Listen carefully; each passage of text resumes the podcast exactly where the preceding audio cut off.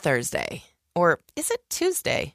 When you're commuting to work, the days can really blend together. But what if your days were filled with something more?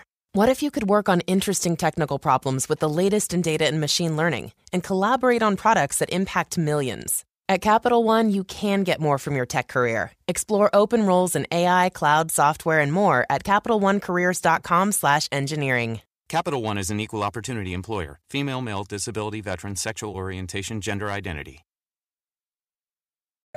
Ciao, buongiorno a tutti e benvenuti al podcast Indipendenti, benvenuti a tutti indipendenti e a quelli che le vogliono diventare. Oggi continuiamo il discorso dell'episodio precedente. Abbiamo parlato di come i grandi marchi, abbiamo parlato nello specifico di Amazon, si mangiano i piccoli, in questo caso il piccolo commercio al dettaglio, e per tanti questo è un motivo per condannare i grandi marchi. Ma in realtà il problema è un altro, non ve lo spiego ancora, ve lo diciamo tra un attimo. Il problema è un altro, è anche un indipendente che magari lavora da solo, che ha una piccolissima azienda, pochissimi dipendenti, pochissimi collaboratori, può comunque sopravvivere, anzi può vivere molto bene in questo mondo, in questa situazione in cui ci sono grandi incumbent, e comunque implementando le cose giuste che possono fare anche probabilmente i piccoli venditori di paese, volendo. E prima di entrare nel vivo, Samuele, bisogna ricordare un paio di cose o una cosa sola? Una cosa, c'è per tutti la difficoltà di avere l'attenzione di clienti, lettori, iscritti, persone a cui vuoi comunicare. Come ottieni questa attenzione? C'è un elemento che va inserito nel copy di ogni messaggio, lo spieghiamo qual è questo elemento e come inserirlo nei messaggi nel manuale gratuito perché i clienti ti ignorano, che trovate su italiani.com, lo potete scaricare gratis. Quindi entrate su italiani.com, in alto c'è il form per iscrivervi alla nostra newsletter, che vi darà accesso anche ad altri contenuti riservati, ma vi darà subito accesso a questo manuale in cui vi spieghiamo qual è l'elemento chiave per ottenere l'attenzione di clienti, iscritti, lettori e come inserirlo nel vostro copy. Quindi italiani.com, iscrivetevi alla newsletter e resteremo aggiornati anche su tutto il resto vi terremo aggiornati anche su tutto il resto di quello che facciamo su Italian Indy. Ok, grazie. L'argomento di oggi è molto vivo per me perché c'è stato un periodo, quando cominciavano ad arrivare i centri commerciali, in cui a casa proprio, mia madre addirittura, era un periodo in cui ormai non aveva più bisogno di fare economia al centesimo, e allora per combattere contro questi ipermercati che distruggono i commercianti locali, addirittura andava a comprare qua nel paesino, ovviamente spendendo il 50% in più, supportiamo le aziende locali. Allora, messa così, è un atto di generosità, cioè l'equivalente di fare una donazione benefica sostanzialmente, no? Di riservare il 5 per 1000, l'8 per 1000. E di recente, guarda, poche settimane fa, raccontava dell'ennesimo acquisto che aveva fatto su Amazon, che anche lei, anche mia madre, e diceva a un certo punto, perché probabilmente si sente un po' in colpa anche, ma a questo punto che motivo hanno di esistere i piccoli commercianti, no? Mi è più comodo, pago di meno, trovo più roba, che senso ha? Ed è la cosa che dicevamo nell'episodio precedente, cioè io non è che vado su Amazon perché un tizio con gli occhiali scuri è venuto in casa mia e mi ha minacciato con la pistola se non compro su Amazon, semplicemente trovo più roba, spendo di meno, mi arriva a casa, la posso cambiare senza... non mi trattano neanche male, che succede... qua nei negozi locali, che sai, il macellaio c'ha la simpatia, no? Quindi se sei simpatico ti riserva roba buona, altrimenti ti tratta male. Quindi perché motivo devo andare in un negozio locale? Ci sono invece i motivi per andare nei negozi locali. E tra l'altro in linea a questo un post recente di Seth Godin sul suo blog del 20 ottobre parlava proprio di quello. Diceva prima dell'online i rivenditori locali dipendevano da due gruppi di persone: quelli che hanno bisogno o vogliono il contatto, no? fisico, il servizio personalizzato del negozio, e quelli che non possono fare altrimenti, devono per forza andare in negozio. Lui diceva ci sono queste due figure qua. Quando è arrivato l'e-commerce, quelli che dovevano per forza andare nel negozio locale perché sennò non trovavano le cose, hanno abbandonato e si sono fatti servire dall'e-commerce. E a questo punto tanti negozi locali, tanti rivenditori locali, ma non solo, anche i negozietti piccoli, hanno cercato di competere sul prezzo, così come è successo quando è arrivata la Cina, no? Nel settore manifatturiero. Hanno cercato di competere sul prezzo, e non puoi competere sul prezzo con Amazon, non puoi neanche competere con l'assortimento con Amazon, e di conseguenza hanno fallito. Allora, non so cosa ne pensi tu, magari prima che dico quello che penso io. No, mi veniva in mente una cosa, perché appunto nell'episodio precedente abbiamo parlato di Amazon e del fatto che è un esempio da imitare. Non è detto che per tutti Amazon sia l'esempio da imitare, nel senso, non è detto che io voglio avere una multinazionale, certo, e lavorare 48 ore al giorno come fa Jeff Bezos e non avere tempo libero e bla bla. Non è detto, quindi l'idea di dire mi faccio una piccola attività che però mi garantisce un tenore di vita accettabile e che mi fa avere tempo anche per altre cose che reputo importanti, sì, va benissimo. Solo che, come dire, uno non è un diritto, quindi te lo devi guadagnare, questo, sì, tenore di vita e il tempo per fare quello che ti piace. E quindi non è che Amazon deve lasciarti spazio sul mercato. Quindi devi trovare una strategia per dire, anche se sono piccolo, la gente ha un motivo per venire da me e non andare da Amazon, che per tutti i soldi che è dietro e per tutti la massa critica che è riuscita a creare può competere, come diceva Alberto, su prezzo, delivery, un po' su tutto, voglio dire, cioè hanno la struttura base. Amazon ce l'avrà sempre meglio della tua, non ce n'è. Sì, sì. E dico, Amazon andrebbe bene per qualsiasi esempio. Anche in altri settori. Da piccolo devi trovare un motivo per cui i clienti vengono da te. Non so se avevi già in mente qualche esempio pratico o qualche consiglio. Sì, guarda, rimanendo nel settore del commercio al dettaglio, sostanzialmente, mi viene in mente che proprio qui, io abito in un paese, un comune che avrà 4.000 abitanti, però a 5 minuti c'è un centro commerciale con l'IKEA e c'è dentro un Media World, c'è dentro di tutto, quindi e c'è dentro un HyperCop, quindi in bicicletta io posso andare se voglio. Allora, qui c'è un panettiere con un negozio orrendo che non ha rinnovato da 50 anni, ma la tizia al bancone è di una simpatia travolgente. Io non mangio pane, però, e non mangio neanche croissant e dolce a colazione, però per fare un regalo a mia moglie...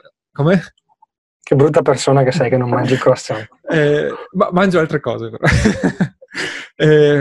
Per fare piacere a mia moglie, quando mi svegliavo molto prima di lei, perché non avevamo ancora Leonardo che ci svegliava tutti e due, andavo a prendere i croissant. E mi è dispiaciuto quando lei mi ha detto voglio dimagrire un po', non prendere più il croissant, perché era un piacere quasi quasi andare a trovare questa ragazza che ha una decina d'anni meno di me e ti salutava come se fossi la persona più bella, il momento più bello della sua giornata. Non mi è mai capitato niente del genere in un negozio, grande o piccolo. Dall'altra parte c'è un macellaio da cui vado volentieri, perché ogni volta che sono andato mi ha dato carne ottima, che non trovo altrettanto buona in supermercato. Ma dallo stesso macellaio mio zio non ci va più, perché l'ha trattato male sostanzialmente, cioè è stato antipatico con lui. C'è un piccolo supermercato qua in negozio, quello sai dove vanno i pensionati che non hanno mobilità e non hanno i figli che li aiutano a fare la spesa, in cui paghi tutto il 50% di più e non trovi tutto quello che ti serve. Ci vai solo per le emergenze, però è chiuso negli orari in cui le emergenze ce le hai veramente, perché non fa l'orario continuato 24 ore su 24, neanche fino a tardi, e paghi tantissimo e non trovi tutto quello che ti serve. Mio papà mi diceva, guarda, io ci sono andato qualche volta per le emergenze e non c'era quello che copriva le emergenze. Lì ci vanno solo i pensionati. E ai pensionati, anzi i pensionati molto anziani, sì, quelli che hanno proprio la patente e non sono in grado di guidare, Sono esempi diversi perché appunto da questo panettiere ci vai volentieri per il servizio, dal macellaio il servizio ti manda, ti tiene lontano, però almeno ha dei prodotti che in supermercato non trovi ed è molto esperto dei suoi prodotti. In supermercato non c'è un tizio che ha questo rapporto, perché non selezionano loro, no? il fornitore. E dall'altra parte c'è questo piccolo supermercato che non capisci come fa a sopravvivere, cioè sopravvive solo perché ci sono questi pensionati che non possono comprare online e non hanno la possibilità fisicamente di andare nel negozio più grosso. Quello che voglio dire è che da questi esempi si desume una cosa: il servizio, il contatto umano. Per dirti, tu puoi vendere un corso su WordPress, passiamo tutto su un altro settore, e competi con miliardi di corsi su WordPress che trovi su Udemy a 10 euro. Ok, mettici vicino che in quel corso WordPress tu dai il supporto, una chiamata settimanale di risposte alle domande, oppure una consulenza di un'ora. Oppure hai strutturato il corso in una maniera passo passo che è impossibile rimanere incartati, allora lì dai qualcosa di più che ti distingue da concorrenti giganteschi su una tematica ormai è appunto l'equivalente del pane, no? I corsi su WordPress, e puoi far pagare di più e puoi far tornare il cliente, puoi far affezionare il cliente a te, vendere in upsell la tua consulenza. E questo è il supporto umano che funziona anche per tutti gli indipendenti che abbiamo, che vogliono vendere qualcosa di digitale, e funziona forse ancora di più, sta tornando adesso, grazie magari a tecnologie come quella che usiamo adesso, no? Non so se ti vedo che pensi. No, mi venivano in mente anche altri esempi, volendo, per il discorso proprio per il negoziante, nel senso che appunto, il contatto umano di sicuro è un elemento chiave. Alcuni, non tutti i commercianti di sicuro lo possono fare, dipende anche dalla categoria merceologica, però c'è il fattore di avere un prodotto proprio, che mi viene in mente la pasticceria che abbiamo nel paese, in Italia, da cui provengo, che di fatto ha tutte le pastine che trovi da qualsiasi altra pasticceria, ma è riuscita ad aggiungere alcuni elementi, per dire, nella crema che usano, che l'ha resa unica, e quindi tu sai, quando la assaggi, che è la crema di quella pasticceria. Va da sé, alcuni come me la adorano, altri dicono no, a me non piace. Questo fa vendere ancora di più.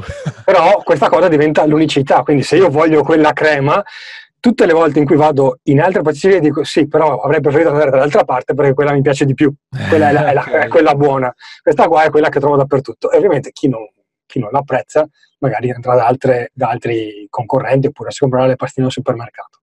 Quindi un prodotto, o anche non necessariamente un prodotto intero, ma un elemento di unicità nel prodotto. Sì. E mi viene in mente che il contatto umano non è necessariamente solo come interagisci al bancone, ma possono esserci anche una serie di relazioni umane parallele all'attività di vendita. Perché, per dire, alcune librerie, quelle magari più, non le catene della Feltrinelli, ma la piccola libreria familiare, mi viene in mente un esempio di Vicenza, organizzano, per dire, mini eventi negli spazi della libreria, e quegli eventi, magari non so, inviti l'autore, inviti il filosofo di turno o cose di questo tipo, portano le persone nella libreria e poi da lì in poi i clienti magari comprano anche altri libri. Oppure può esserci anche un fattore, sempre nelle librerie, dire la selezione fatta dal proprietario. La curation. La curation. E quindi i libri tante volte non li puoi neanche scegliere, quelli che tieni in libreria. Però, puoi dire, guarda, questo libro fa schifo, non comprarlo, e proprio lo mette nella categoria dei libri da non comprare, o ne prendi una copia sola, non lo so, e poi invece metti la tua selezione di libri che hai letto nell'ultimo mese. Mi viene in mente l'esempio che conosciamo entrambi, di Ryan Holiday, che ha creato una lista enorme di iscritti a questa newsletter in cui ogni mese ti dice: questo mese ho letto questi 10 libri. Tra l'altro una volta al mese, sì, è vero. Ed è una cosa che ogni libraio potrebbe fare, perché dice: questo mese ho letto questi 10 libri, di questi 10, 6 sono buoni, 4 è meglio che lasci stare, ho fatto già io lo sforzo di leggerli per te, e quindi ti dice... Ed è un motivo per cui tu vai in libreria, perché i libri li trovi dappertutto, ma solo lì hai il filtro del proprietario di cui ti fidi. In una realtà molto piccola addirittura il proprietario potrebbe, se sei un cliente abituale, farti le raccomandazioni su misura per te proprio, no? In una realtà molto piccola, che si può fare perché tanto sei lì. Infatti poi E questo vuol dire si può applicare a tante altre categorie dove c'è un prodotto che non controlli, ma che puoi selezionare. Esatto, puoi controllare controlli i consigli ma non i prodotti, diciamo.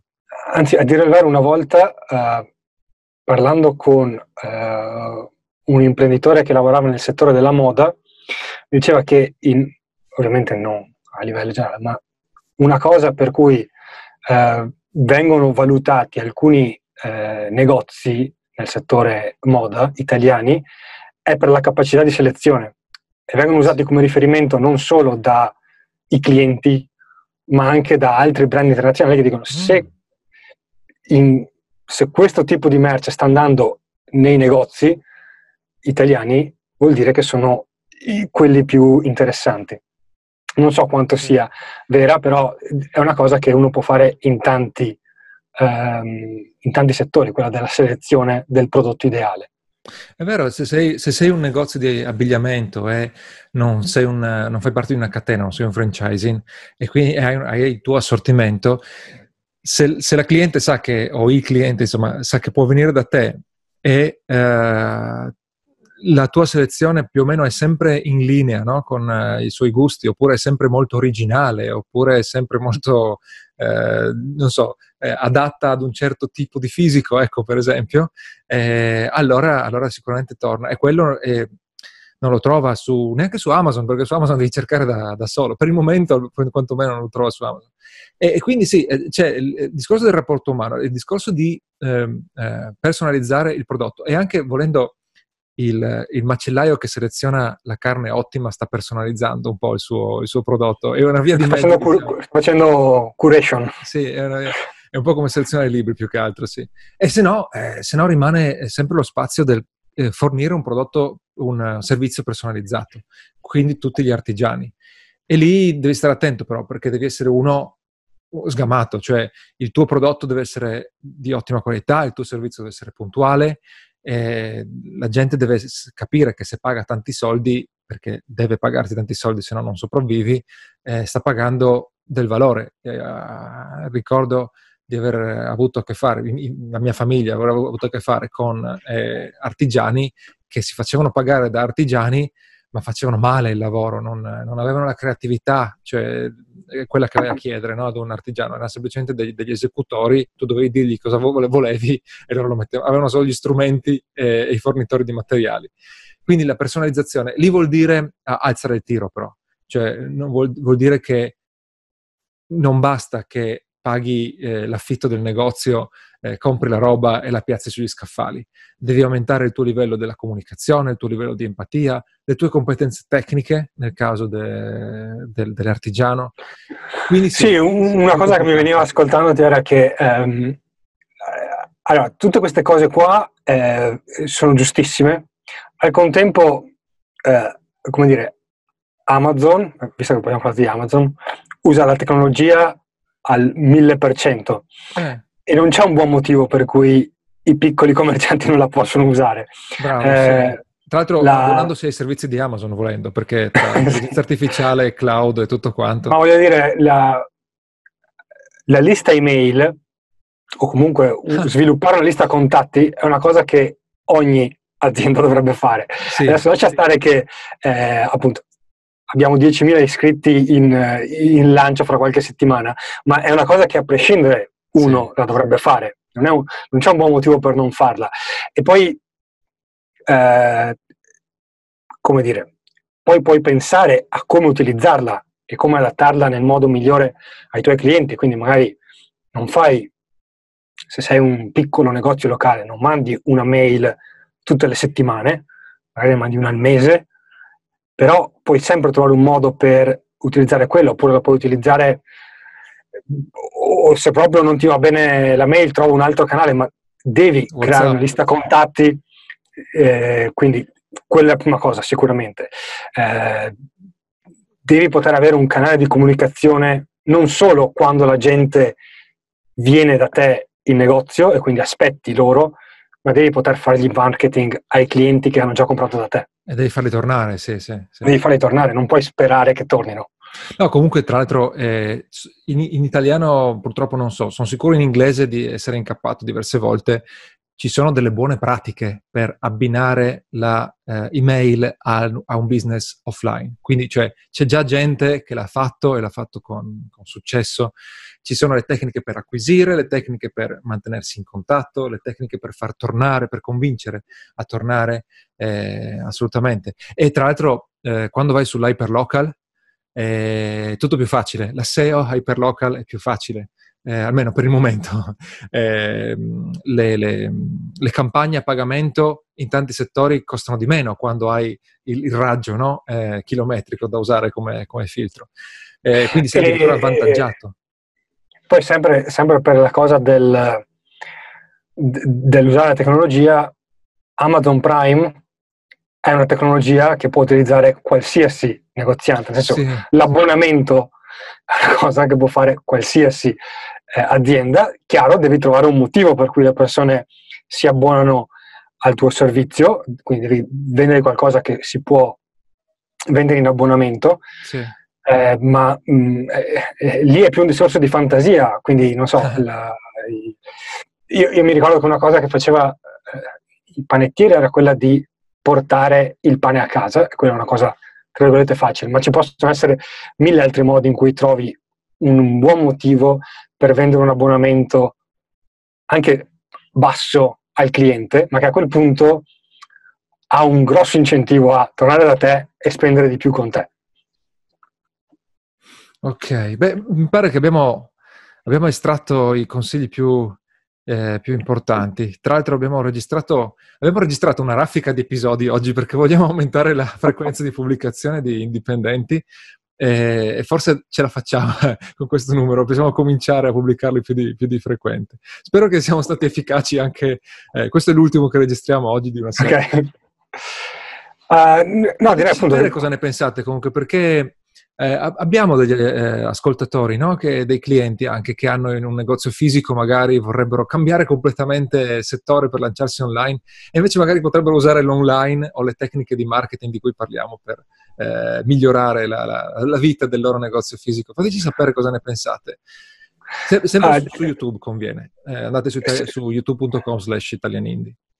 Tra tutte le cose che abbiamo detto, al di là ovviamente del trattare bene i clienti e dargli un motivo per tornare, per la vostra cortesia e la cura con cui li trattate, la cosa secondo me più semplice da implementare è quella della lista, quindi avere un contatto, la mail nel tempo dà più garanzie, quindi la prenderei, se nel mentre li volete prendere anche il WhatsApp non fa male, quindi la potete prendere tutti e due, e quindi quella forse è la prima cosa che potete implementare senza stravolgere niente di quello che già state facendo.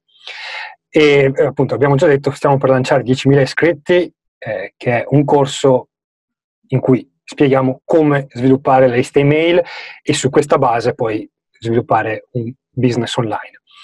Quindi se volete ricevere i bonus che manderemo nel prelancio dei 10.000 iscritti, iscrivetevi alla nostra newsletter, natosuitaliani.com, per iscrivervi, e oltre a ricevere i bonus potrete anche poi sapere quando apriremo le iscrizioni. Le iscrizioni sono a numero chiuso, quindi se non siete nella lista non saprete quando le apriamo e probabilmente resterete fuori proprio perché chiuderemo, non ci saranno abbastanza posti per tutti.